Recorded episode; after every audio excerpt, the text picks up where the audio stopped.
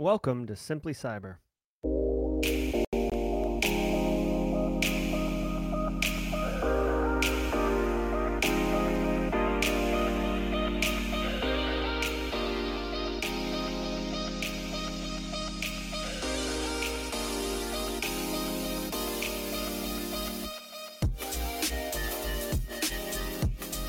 All right, good morning, folks. How are you?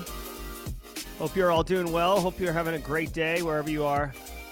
Today is Thursday, December 29th. Welcome to episode number 271, if you can believe that, of Simply Cyber's Daily Cyber Threat Brief, the show where we break down the latest cyber threats and how you can incorporate this information into your cybersecurity practices. I'm your host, Dr. Gerald Auger, and each day I cover the most important and current cybersecurity news and provide expert analysis on each of those stories.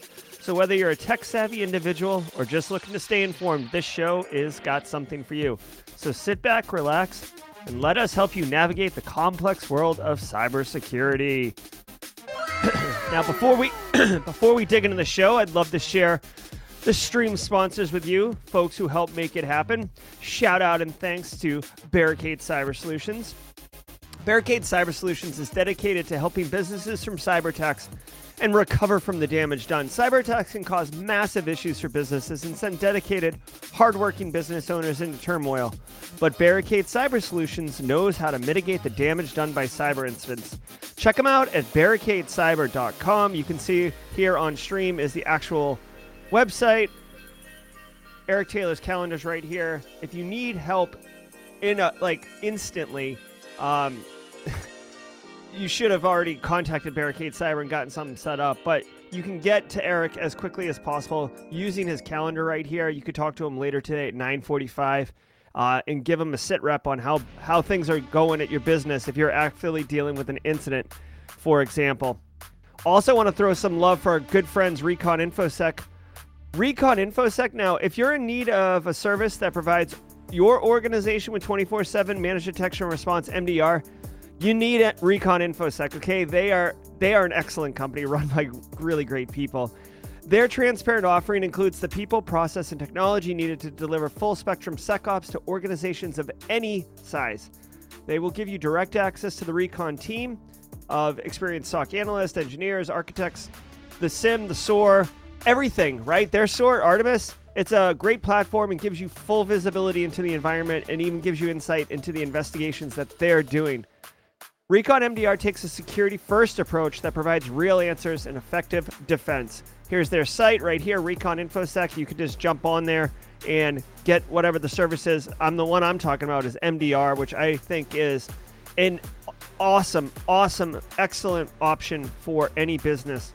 Um, I did see in chat people were interested in a everything you need to know about MDR, inch deep, mile wide kind of video. Uh, I will do that. I wanted to do the uh, wireless network hacking one first, which I did yesterday. Um, so look for an MDR video at some point in the future.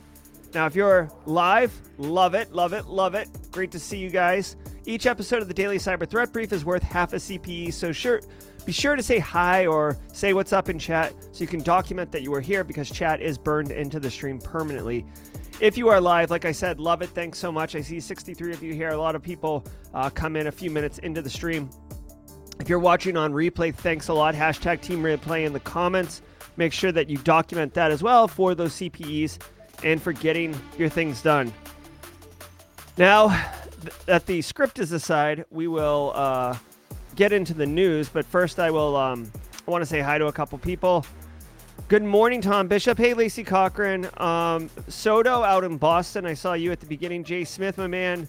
Haircut Fish, two weeks out from his new gig. Love it, love it, love it. Robert Morris, what's up, dude? Carrie Chasen, love it. How cheap is Raspberry Pi to get into this mess? Carrie, um, here, I'll, I'll just do this really quick. Um, Raspberry Pis are kind of hard, hard to find right now in general, but uh, let me see. Here's a link, Carrie, to the Raspberry Pi lab. It's got, you know, it's basically got everything I used for that lab, so it's not just the Pi. Because you need, like, I added this antenna last night too. All right. Hopefully that gets Carrie set up. I got some feedback from uh, you know longtime Simply Cyber members that my script and my audio needs to be tightened up. So I tried a new script today, and I'm trying to tighten up this audio. We're at five minutes in. We're usually at eight, so I'm going to jump into the news in a second. Doesn't feel as uh, comfortable for me to not to, to constrain myself to a more tighter script, but I'm trying it. All right, Alex May writes Chiller Instincts in the house, Cyber Munchkin, Zombie Guy Justin. Guys, I just released. You know what? I'm just thinking of this right now to, to kind of break me out of this. Like, I don't, I, I, I don't like the structure of this. Um, I'll also do a GRC. Um, if anyone's interested, a GRC analyst masterclass raffle at the mid roll today. Since I just dropped new content, we'll we'll do a, a raffle just for fun, right? because because we we're improv up in here, guys. So let's let's rock and roll. All right. Yeah, Robert. Uh, my camera uh, lost focus a little bit from time to time. We can keep on. Um, whoops. We can keep on talking uh, later on in the show, but for now, let's get into the news, y'all, and have a good time. I wish you all a wonderful uh, Thursday morning, and I'll see you at the mid roll. Here we go. From the CISO series, it's cybersecurity headlines. It's Thursday, December 29th, 2022. Ransomware continues to hammer hospitals. The Lake Charles Memorial Health System began notifying patients of a data breach impacting almost 270,000 patients that received treatment at one of its medical centers. The hospital experienced an attack on October 21st, with attackers gaining access to patient names, addresses, medical records, payment information, and some social security numbers. The Hive ransomware group took credit for the attack, hosting files on its leak site. This concurs with a recent HHS Health Sector Cybersecurity Coordination Center report, which found Hive particularly active targeting healthcare organizations. In October, an FBI report found that among all cyber attacks against critical infrastructure, attacks on the healthcare sector accounted for 25% of all ransomware complaints. Yeah, that sucks. Okay, so here's here's there's a couple things going on here. One, Hive ransomware, you know, it sucks. It's kind of it's deplorable.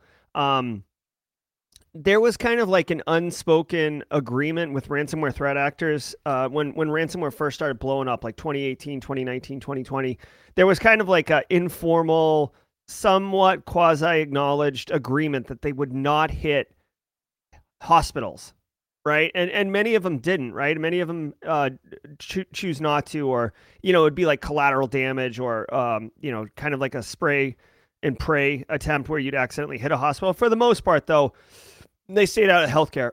Hive Ransomware, who is a very effective ransomware threat actor, has openly said, like, no, no, no, we're going for healthcare. We understand that you know if these systems aren't there, that's patient safety uh, concerns and and uh, you know harm, so they're more likely to pay the ransom because they need those systems up uh, ASAP.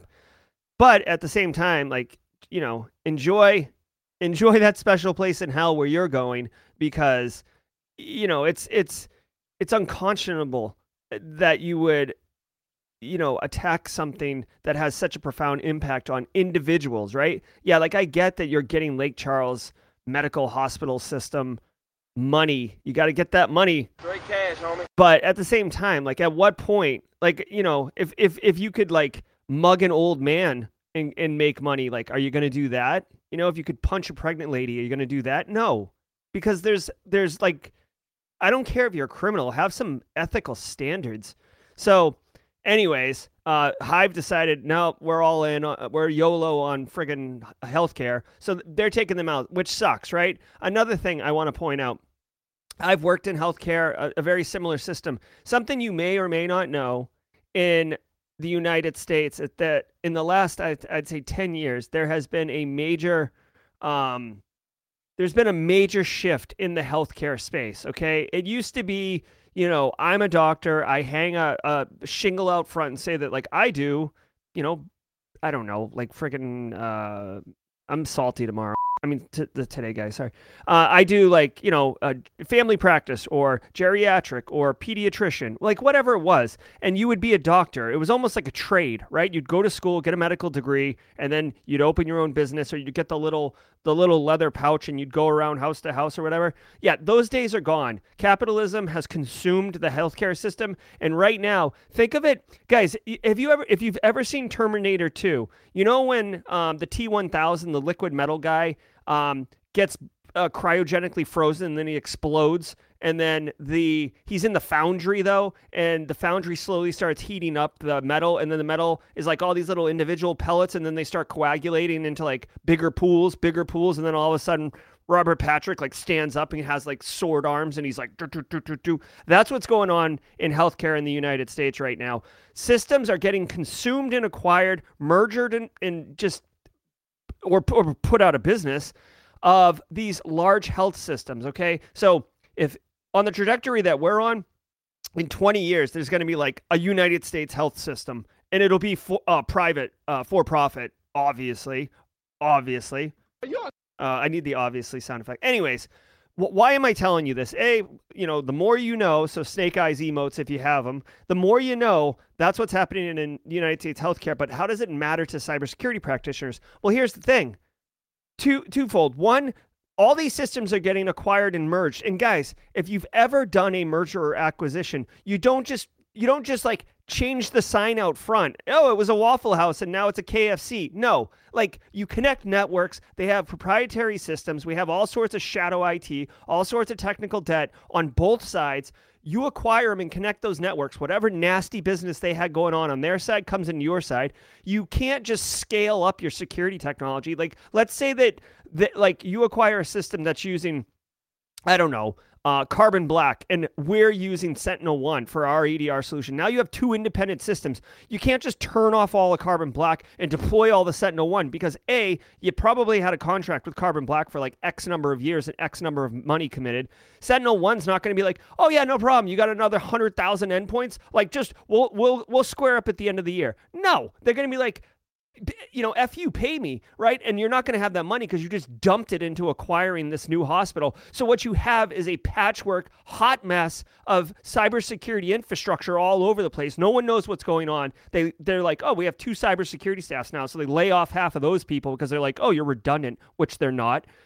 And then so now basically hospitals are uh, health systems are in real trouble and i'm i guarantee you if i did the research louisiana uh, you know, Lake Charles medical system probably falls into this situation where they have, you know, I don't know how the threat actors got in, but just believe this the attack surface, you want to talk about my advent of cyber? Video attack surface reduction. When you're doing mergers and acquisitions and blending all these things and and letting physicians go wherever they want with whatever tech they want, and they know better than you, right? What's going to happen is attack surface explosion. And that's what's happening with health systems right now. So I guarantee you this is not the last large medical system to get compromised. 314 bed is not very large, by the way. That is not very large at all. So um, just whatever.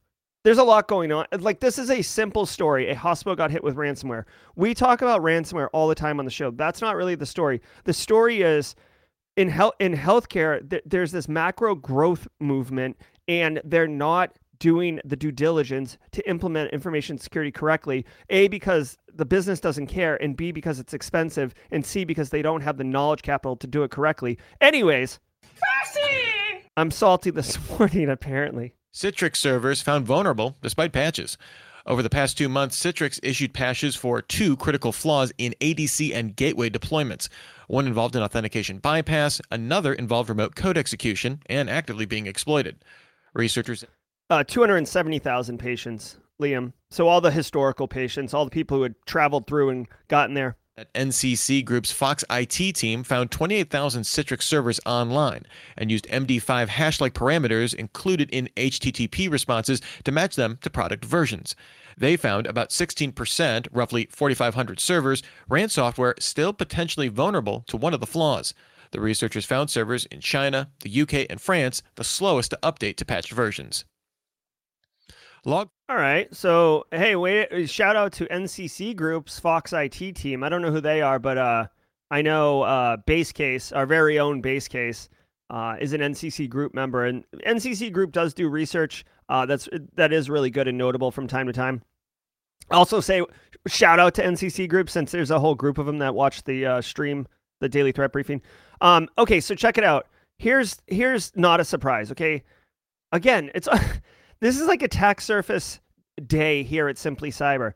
Thousands of Citrix servers vulnerable to patched critical flaws. Okay, so Citrix servers you can have internet facing. It allows you to kind of abstract applications to you know your Salesforce or your um, you know your your team members right? So instead of like having to install all these apps everywhere you just use citrix to kind of deliver the apps. You it's almost like a containerized version of the app where it makes it easier to uh, support the app. It makes it easier to uh, give access remove access all, you know et cetera et cetera. So you know citrix does have value. It's it's citrix has been around for years okay? Now Citrix is a technology just like any other technology, so it needs to, you know, it has security flaws and vulnerabilities and stuff like that.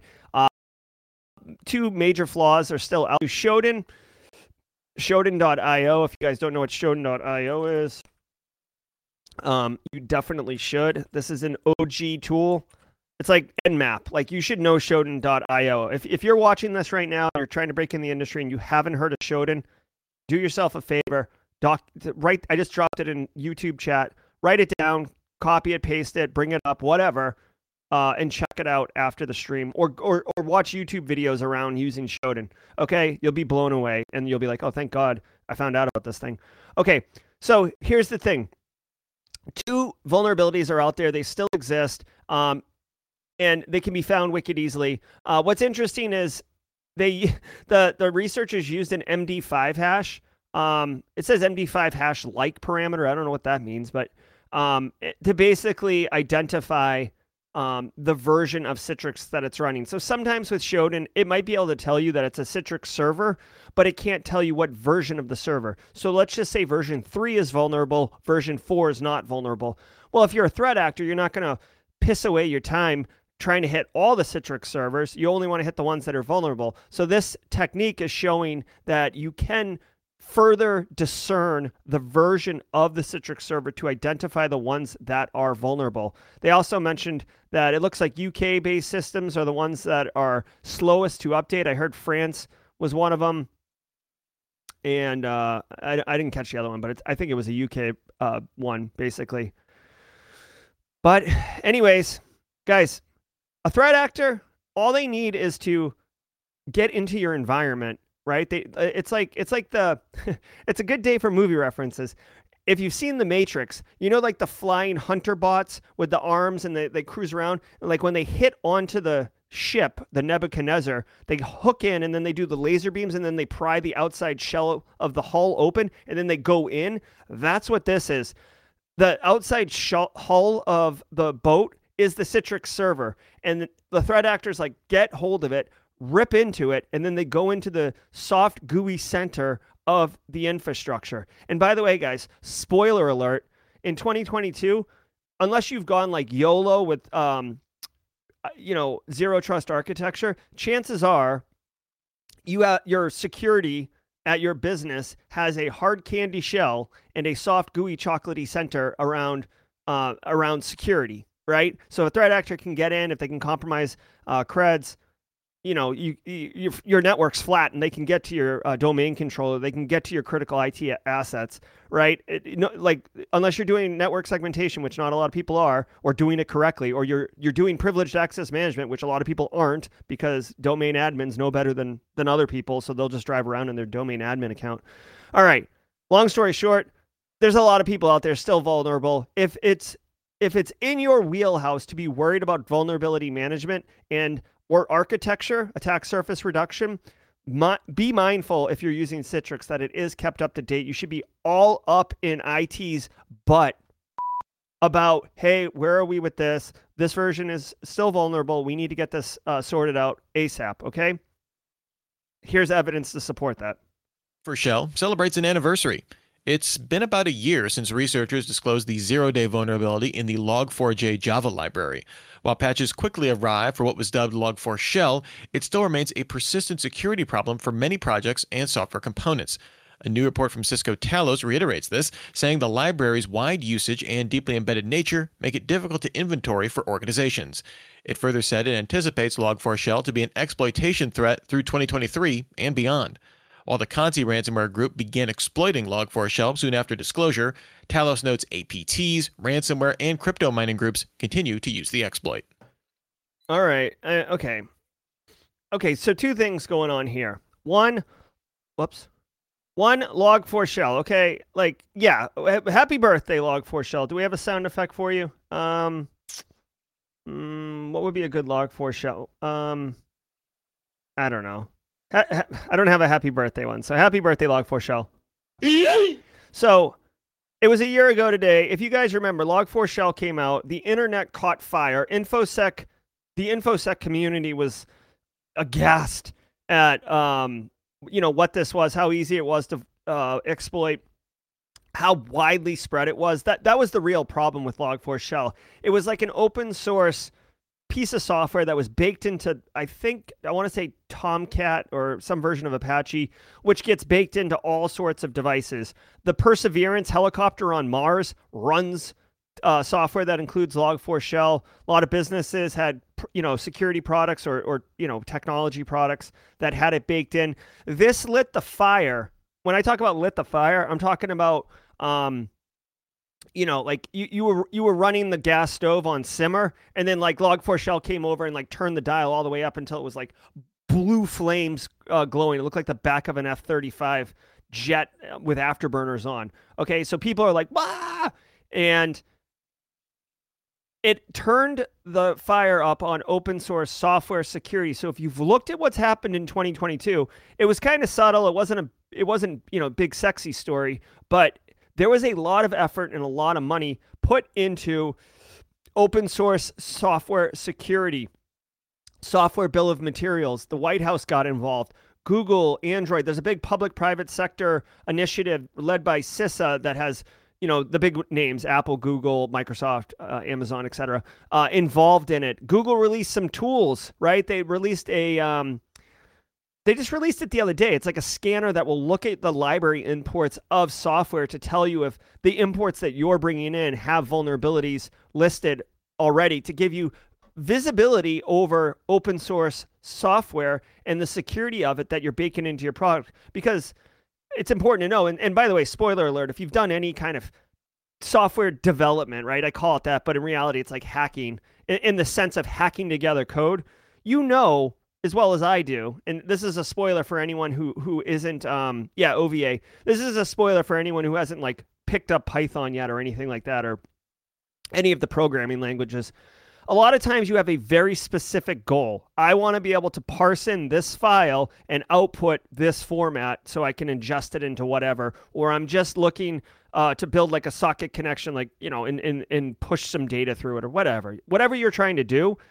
And what the one of the first things that you're going to do is Google it to see if there's libraries that can help you do this thing, right? A, a perfect example is if you were going to scrape a web page, there is a library or a, uh, yeah, there's a library if you want to call it that, um, called Beautiful Soup, which is imported easily into Python, and in two lines of Python, you can instantly have the ability to scrape a website and start parsing out data elements of it. So you don't have to write that yourself. This happens all the time, all the time, because people are more interested in accomplishing their goal, not writing software, Python libraries, right? So because of that, people import stuff all the time, but they don't know if it's vulnerable or not. And that's been the big thing. So Log4Shell um, kind of lit the fire on making that a priority. The final thing I'll say is everybody was a, like uh, out of control about Log4Shell. I mean, it was I like Simply Cyber made a video about it.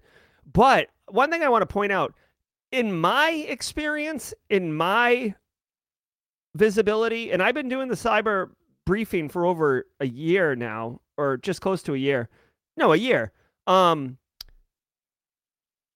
there was never any massive Log4Shell exploitation, right? So, you know, at least that was reported. Now, it could it could be happening. the story itself said, "Oh, APTs are going to continue to exploit it through 2023. Major part, major vulnerability, major exploitation."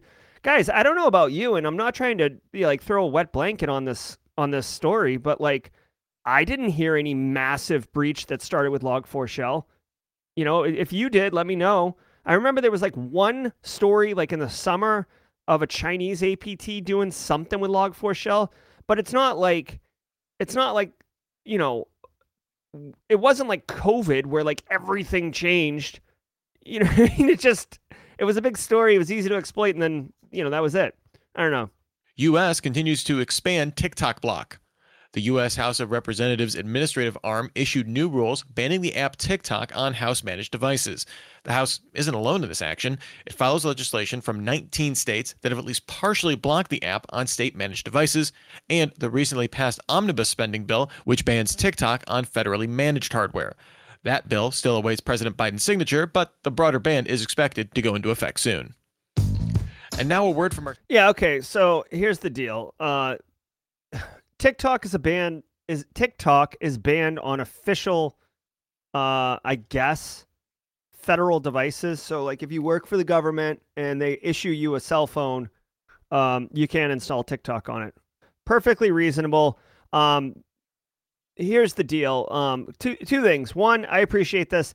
This is just guys, like you want to talk about um a simmering story that's like slowly heating up if you haven't been paying attention, like the United States is like openly, um, you know, I guess rabbit punching China. There's been a, a slow movement to decouple the global um, supply chain, global economy. The United, United States is not doing business with China in some capacities. Um, the United States has banned uh, or sanctioned the export of chips, microchips to China. Uh, Japan and Netherlands have joined in to kind of hamstring or hinder China. Um, Huawei and, and, other major Chinese uh, manufacturers are not allowed to be sold in the United States. Um, fact check me on that, but there's definitely something around that. So, anyways, there's been this slow building, um, you know, line drawing, if you will, of this is our territory, this is your territory, stay off my grass. Uh, and this TikTok thing is just another one. Like, there's been major security and privacy concerns around TikTok. We just had a story yesterday about how people at TikTok or ByteDance were using um, GPS locations to identify who might be standing next to a investigative journalist uh, a week prior of a major news story drop, etc. Um, so this is this. I also want to remind you guys that a lot of people, not not all people, but a lot of people um, will run two devices. Oh, this is my work phone where I don't do anything, and this is my personal phone where I have total carte blanche to do what I want. I install TikTok on my personal phone. So this this I appreciate this uh, legislation, but at the same time, if you have a phone with TikTok installed on it already, and by the way, the government shouldn't be able to decide what you can install and not install on your personal devices. Um, it kind of defeats the purpose. But again, this is just another um, another brick in the wall to have a Pink Floyd reference up in here. Yeah. Okay. Thank you, Alfredo. So the the Huawei and the other technology is specific to critical infrastructure inclusion, which makes sense, right? Um, you know, free market capitalism. They can't really ban unless it's like an antitrust lawsuit or something like that, the sell of certain tech. But yeah, well, Kayla Rose brings up why are we even allowing non-work related apps, not approved apps on your work-owned device?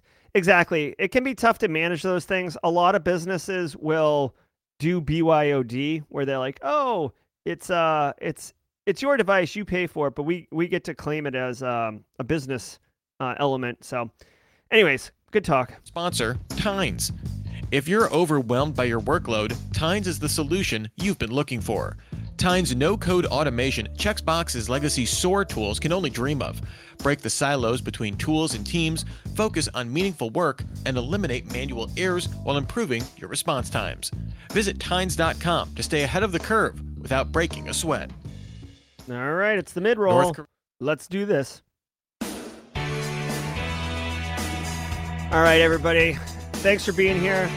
Uh, I make no apologies for my brain melt on the first story about the uh, healthcare system.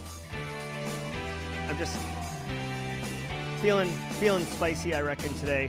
If you're getting value out of this uh, show, whether it's the entertainment value, the educational value, the networking and social engagement value, your choice. But if you're getting any value, take a minute and hit the like button. It does go a long way for other cybersecurity professionals to help discover Simply Cyber and, and become part of our community. Definitely love it.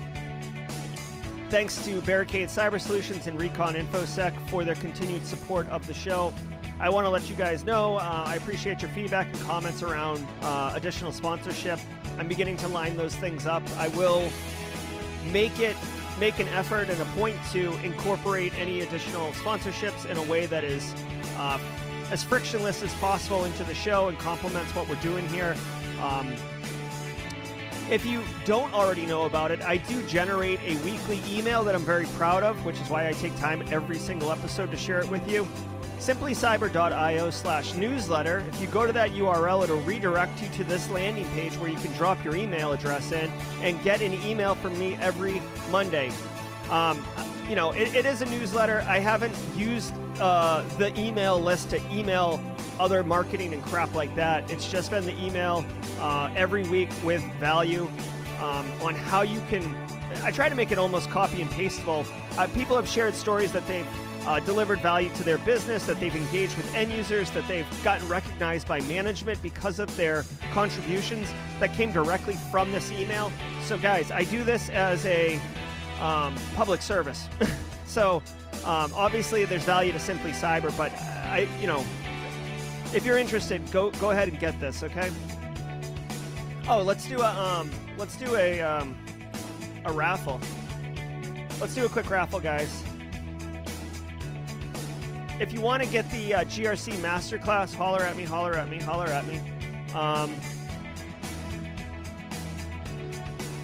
all right, go ahead and type GRC in chat right now.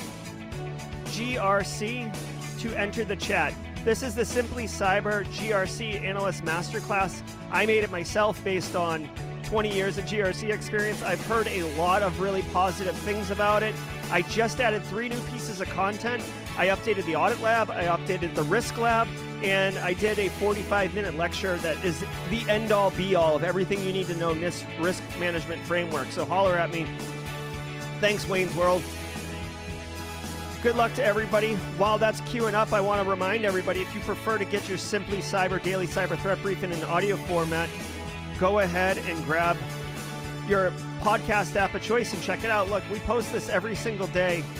Here's yesterday's podcast. Here's the day before's podcast. This is on Spotify, but your choice. Giddy up on it. Reminder later today at 4:30 p.m. on December 29th Eastern Time. Uh, we'll be talking to Alyssa Knight, long form, one hour interview, the intersection of cybersecurity and media media. Alyssa is a uh, celebrity and a wonderful cybersecurity practitioner in our space, and now she's working on movies and cybersecurity media content. We're going to talk to her about all of that. She is a great guest. I can't wait to uh, introduce you to those who haven't met her and to uh, rekindle some of that. Um, you know, uh, relationship, I suppose, if you do know Alyssa. She's a wonderful person. Can't wait. It is Thursday, so let's do the meme of the week. Compliments a haircut fish. There you go, everybody. Happy New Year.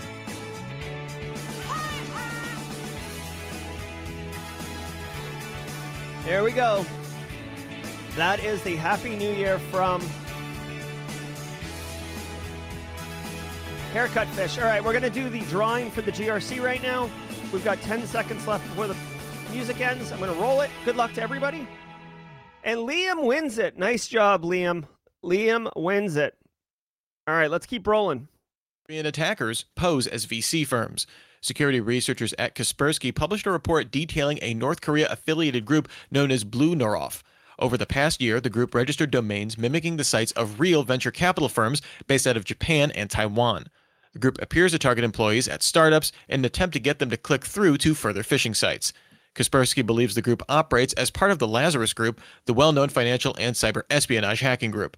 The report also details how the group began experiments with new file types for phishing lures in an attempt to evade detection, particularly focusing on ISO image files. Yeah, ISO image files have been quite popular. Um, you know, you'll see a like I just covered this the other day. R- Raspberry Robin has got a new one where uh, USB drive, then it's an HTML file. When you click it, it opens. Um, it, it's kind of crazy. It opens an HTML file, which then renders an SVG image file format. SVG supports XML. Within the XML, you can have a script tag. Within the script tag, you can write custom JavaScript. The custom JavaScript can build an ISO file on demand, which then, when you execute it, um, it, it, explodes an archive that's an uh, um, password protected, where the password is presented in the HTML file, where the threat actor uh, tricks the victim into typing in the password, which when you explode the archive is an ISO file, which then drops Raspberry Robin malware. This thing, if, if that gave you a popsicle headache, you're not alone. All right, so check it out. Um, Lazarus Group, very likely the group behind this, uh, is impersonating VCs.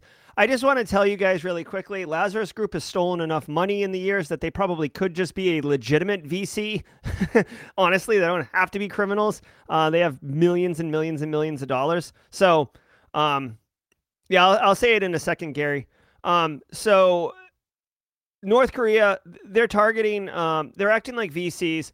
A lot of tech startup companies have great ideas, they have great IP.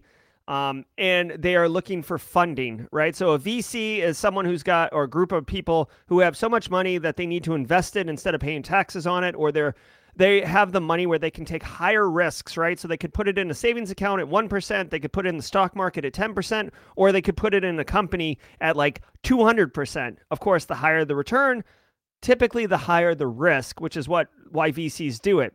Um, Lazarus Group is targeting people uh, it's kind of unfortunate because they are being. Um... Oh, actually, I'm so sorry.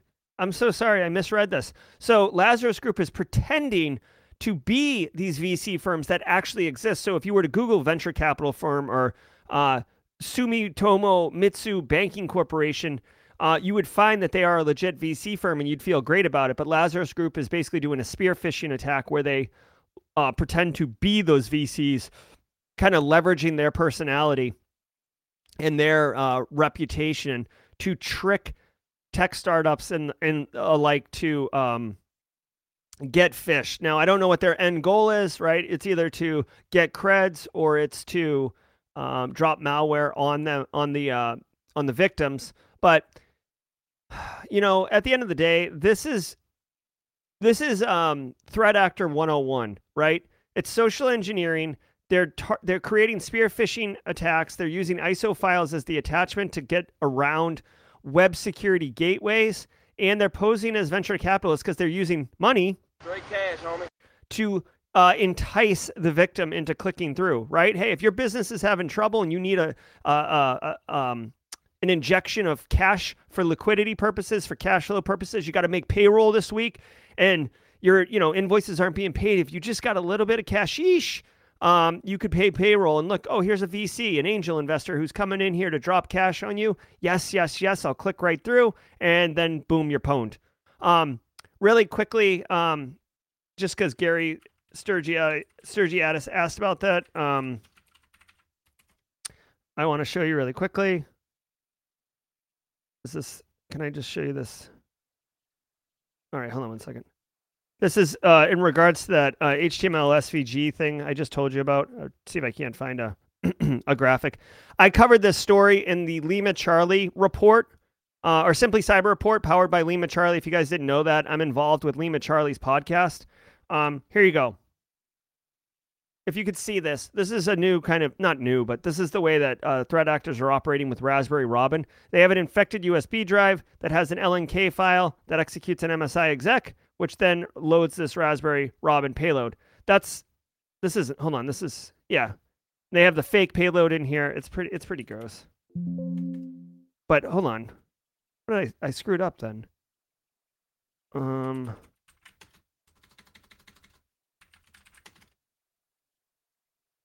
Yeah, oh, here's what it is. I'm sorry. This is from Talos.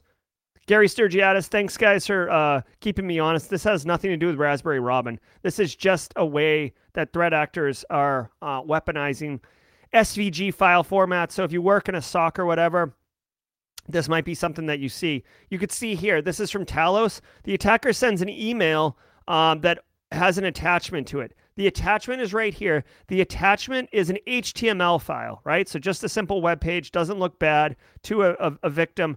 The browser decodes and runs the JavaScript in the SVG image. So SVG is an image file format, just like JPEG, just like PNG. But the thing is, SVG has kind of metadata that includes XML. XML allows you to add, you know, make it more rich and do other stuff to it, but it also allows script tags the same way HTML allows script tags so you can put JavaScript in it, right? This makes it more engaging, more HTML5, more Web3. The problem is threat actors can write malicious JavaScript. And because the JavaScript's embedded in the SVG image, which is embedded in the HTML file, web security gateways aren't scanning that far down. They're not they're not exploding the HTML file and rendering it in some type of like sandbox to see the um the JavaScript run. So the JavaScript runs and creates this blob malware on the device, which is an archive, which when they click it, because the the image, the J the HTML file up here is going to say, hey, you're about to get a pop-up, type in this password uh, in order to open it up. And then boom, it opens it up and you've got uh, malware on your box. And then this particular one sucks even more because it will try to find the current open email client on the machine and email out to an existing thread the attachment and and and worm its way across. Okay. Kraken Exchange closes in Japan. Payward Asia operates Kraken services in the country. It announced it will shut down its exchange business there as of January 31st. The company will ask clients to transfer holdings to different digital wallets or exchange them out for fiat currency. This follows significant cuts at Kraken, which cut 30% of its global workforce earlier this month, impacting 1,100 people. While a significant withdrawal, the exchange believes it can continue to operate in the ongoing crypto winter, fueled by the fall of several notable exchanges and tokens, most notably the collapse of FTX. Here we go. I'm a crypto evangelist. I love it, love it, love it. All right, here, guys. Kraken is another one of these big crypto exchanges. I'm not going to spend a ton of time on this. They're closing part of their uh, footprint. Um, you know, dude, I'm telling you, there's going to be like a um, movie made about this um, at some point, like really well funded movie. The same way that they the 2008 housing crisis movie was made, the the Big Short. There's going to be one around this. Crypto. Y- hey, guess what? Crypto. you busted. Okay, like you burned. Like crypto, it's it's it's the the heyday of Wild West and unregulated and like you know scam everywhere is is is coming to a close. And I, I for one am at the front of the line to high five um, this impending change in the landscape. I'm sick of people getting ripped off and scam artists all over the place. Um, this is just another one. All of these, all of these crypto exchanges, they're all incestuous. They're all buying into each other's, you know, fake BS tokens and devaluing everything. So guess what? You know what happens when you have dominoes and one domino falls over? They start knocking each other over. FTX lost billions of people's money, not their money, people's money. Lots of people screwed. Uh, but FTX goes down, and then all these other kind of like middle market uh, investment companies, Alameda Research, obviously, but like I think Genesis was one, and there's a couple other ones. They're going down. They didn't have a diversified portfolio, so all of their value is going down. And then people like Kraken, right? Oh, they've got investments in all this crap. So that all goes down. So the value of the business goes down. This thing is a house of cards, and somebody just like opened a door from outside with like a cold, wintry blast of wind that came cruising through the front door right into the living room and hit this house of cards. You want to talk about um oh my god, what was uh what's the Winterfell's family's name? Uh oh, I can't even think about whatever. Winter is coming, and you better believe it's bringing a cold, cold wind to knock over all these posers. So, not surprised, Kraken got hit. I am not saying Kraken's bad or good. I'm just saying these crypto exchanges, d- d- like this, is an indicator of um, stress for this business, and I would assume that it's going to get worse before it gets better for them. Stark, thank you, thank you. The Starks are here, and winter is coming. U.S. investigating conveniently timed FTX hack. Speaking of FTX, Bloomberg sources say the Department of Justice's National Cryptocurrency Enforcement Team launched a criminal investigation into an alleged cybercrime that stole $370 million from FTX hours after the exchange filed for bankruptcy.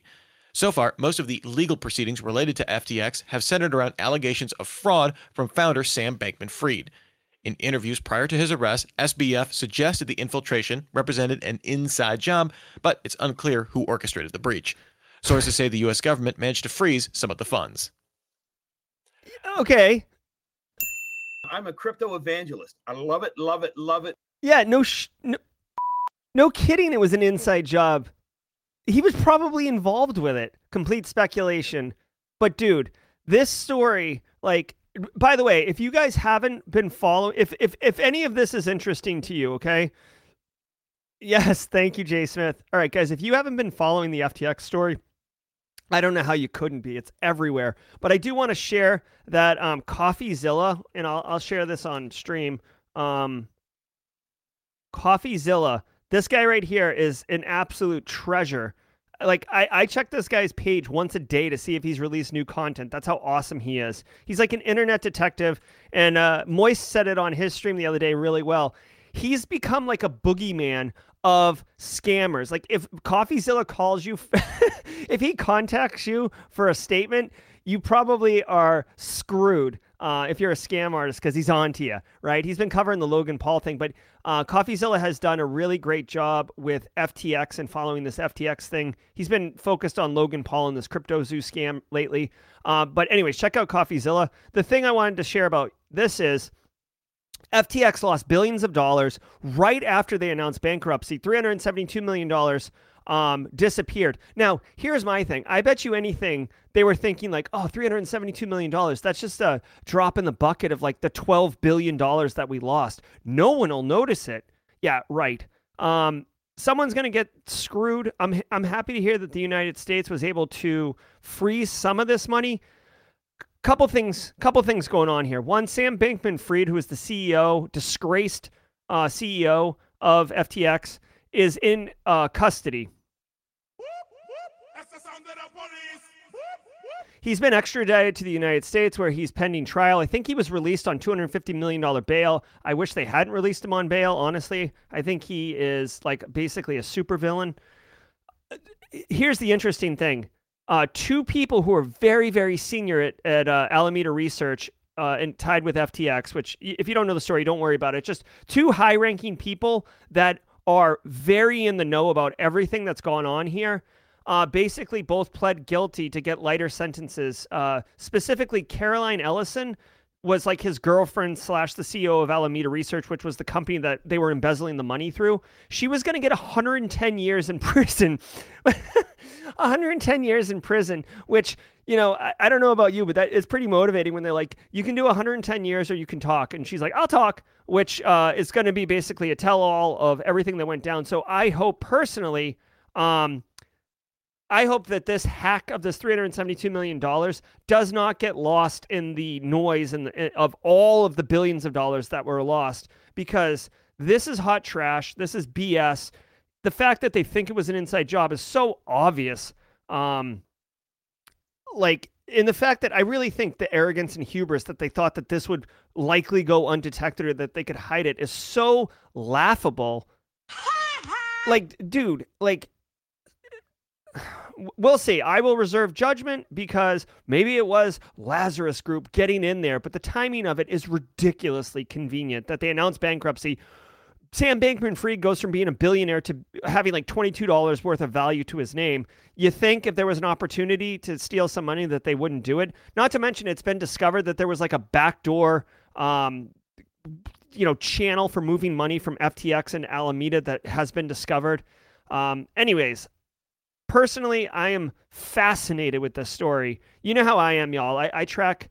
I like to track this crypto thing because I think it's I think it's trash. And again, winter is coming winter's really here, but it's like, you know, it, it's it's it's coming hardcore. Mastodon rebuffs funding overtures. Mastodon founder Eugen Rochko told the Financial Times it rejected more than five investment offers worth hundreds of thousands of dollars from venture capital firms in recent months. Rochko also called Mastodon's nonprofit status untouchable, saying the independence and moderation choices across servers were part of its appeal. This isn't to say Mastodon isn't without any income. Mastodon development is currently funded by donations through Patreon, with over 8,500 donors on the platform currently paying about 25,000 pounds a month. Many individual federated servers also accept donations to pay expenses. Remember, we'll be. T- All right, so Mastodon has, you know, basically um, risen from the ashes that is Twitter, um, and it's not as great as Twitter, like from a production platform, software, end user experience, UX, UI perspective, but it is what it is, and and a lot of communities have taken to Mastodon. InfoSec Twitter has taken to Mastodon. Okay, so um, if you go to infosec.exchange, that is a very popular ma- uh, infosec mastodon channel. I'm going to pull it up here really quickly so you guys can see.